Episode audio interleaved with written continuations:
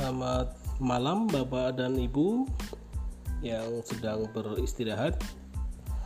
Selamat bertemu kembali dengan saya. Mohon izin memperkenalkan diri. Saya adalah Hardan Sirajudin, eh, seorang pendidik yang saat ini diamanai memimpin sebuah sekolah kecil di Kabupaten Semarang. Tepatnya adalah SMK Negeri 1 Atap Tuntang. Bapak dan Ibu yang sedang menikmati istirahat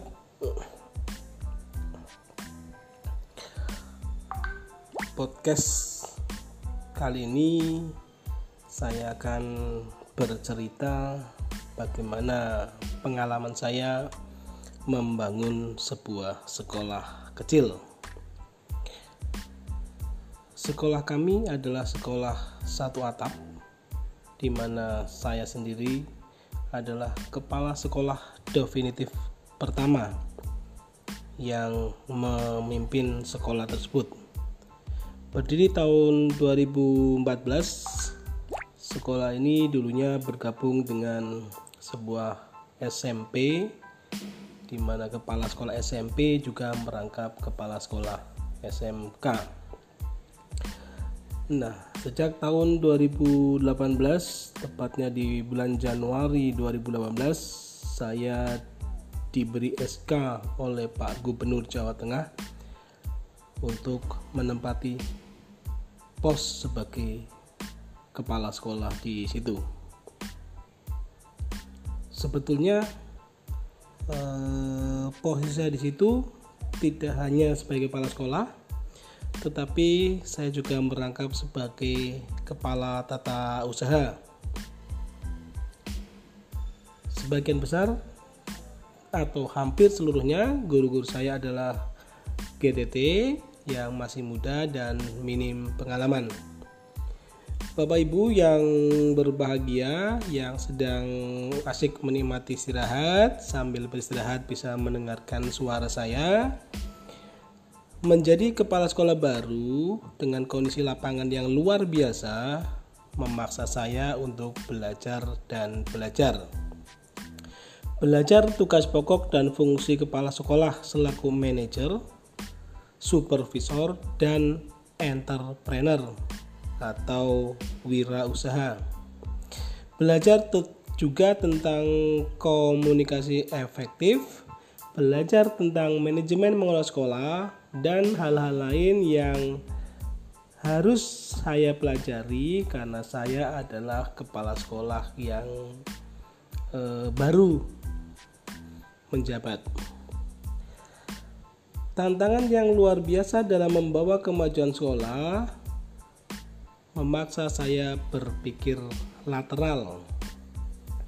Jadi pada podcast kali ini saya akan coba untuk berbicara tentang apa itu berpikir lateral. Seperti yang saya kutip dalam buku Edward de Bono yang berjudul Berpikir Lateral, beliau mengatakan bahwa berpikir lateral adalah cara berpikir yang berusaha mencari solusi untuk masalah terselesaikan melalui metode yang tidak umum atau sebuah cara yang biasanya akan diabaikan oleh pemikiran logis. Jadi Bapak dan Ibu, Edward de Bono membedakan cara berpikir ini dari berpikir vertikal di mana berpikir vertikal adalah cara berpikir tradisional atau logis. Berpikir vertikal melihat solusi atau pemecahan masalah melalui pandangan yang wajar dari masalah atau situasi dan bekerja melalui itu. Umumnya, orang-orang dalam jalur yang ini biasanya memilih yang paling umum itu adalah berpikir vertikal. Namun di sisi lain, Berpikir lateral menunjukkan bahwa pemecah masalah itu dilakukan dengan cara mengeksplorasi berbagai pendekatan solusi yang menantang bukan sekedar menerima solusi yang umum yang tampaknya paling potensial. Dalam hal ini, Edward de Bono sendiri tidak bertentangan dengan pemikiran vertikal. Beliau melihat bahwa berpikir lateral sebagai proses yang melengkapi sehingga membuat solusi lain lebih kreatif dan inovatif. Bapak dan Ibu, teman-teman guru atau mungkin teman-teman kepala sekolah yang saat ini sedang membangun sekolah disebutkan di depan ada dua pemikiran yang pertama adalah berpikir vertikal dan berpikir lateral. Sebetulnya di mana sih perbedaan antara berpikir lateral dan berpikir vertikal?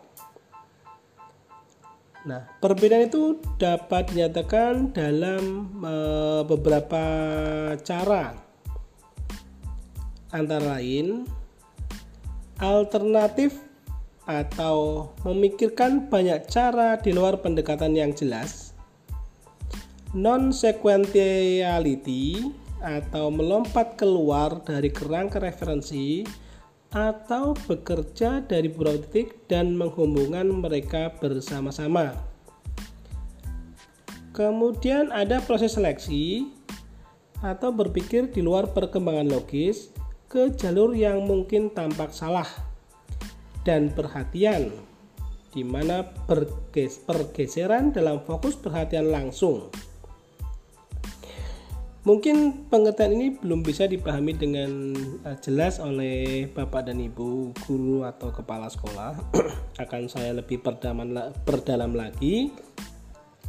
Apa itu berpikir lateral atau lateral thinking?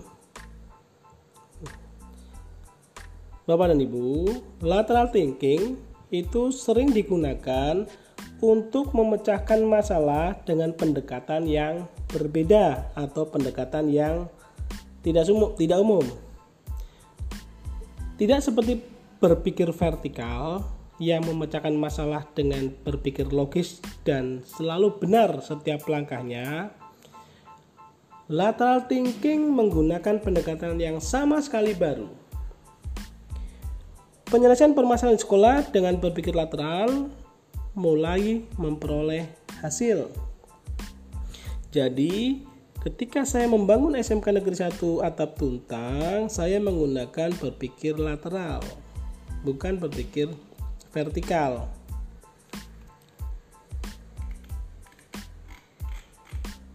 Sebagai contoh, misalkan seperti ini, memudahkan untuk berpikir lateral kalau misalkan kita akan mencari sumber air kemudian kita membangun sebuah sumur maka kalau kita melakukan olah pikir menggunakan vertikal kita akan mengambil tanah atau bahasanya mencangkul tanah terus menerus ke dalam terus menerus sampai kemudian kita mendapatkan air seberapa dalam sumur itu digali. Itu adalah berpikir vertikal. Sementara kalau contoh berpikir lateral dengan analogi yang sama ketika kita akan membuat sumur menggali tanah untuk mendapat air maka kita akan menggali pada titik yang pertama kemudian kita coba cari tanah air itu. Sementara air belum didapat kita mencoba untuk menggali juga di titik yang kedua. Walaupun di titik pertama itu tidak berhenti dilanjutkan. Terus sampai akan dapatkan air. Demikian juga titik kedua kita gali lagi kemudian kita cari titik ketiga. Jadi satu permasalahan akan di sasar dari sekian banyak titik. Itu yang dimaksud dengan berpikir lateral. Menggunakan konsep yang paling gampang tadi mencari air dengan menggali tanah secara eh, apa kedalaman untuk mendapatkan air. Sama misalkan ketika kita membangun sebuah sekolah, maka kita menggunakan berpikir lateral akan memakai pola pikir dalam sekian banyak segi. Yang satu belum selesai, kita topang lagi dengan pemikiran yang kedua, pemikiran yang ketiga.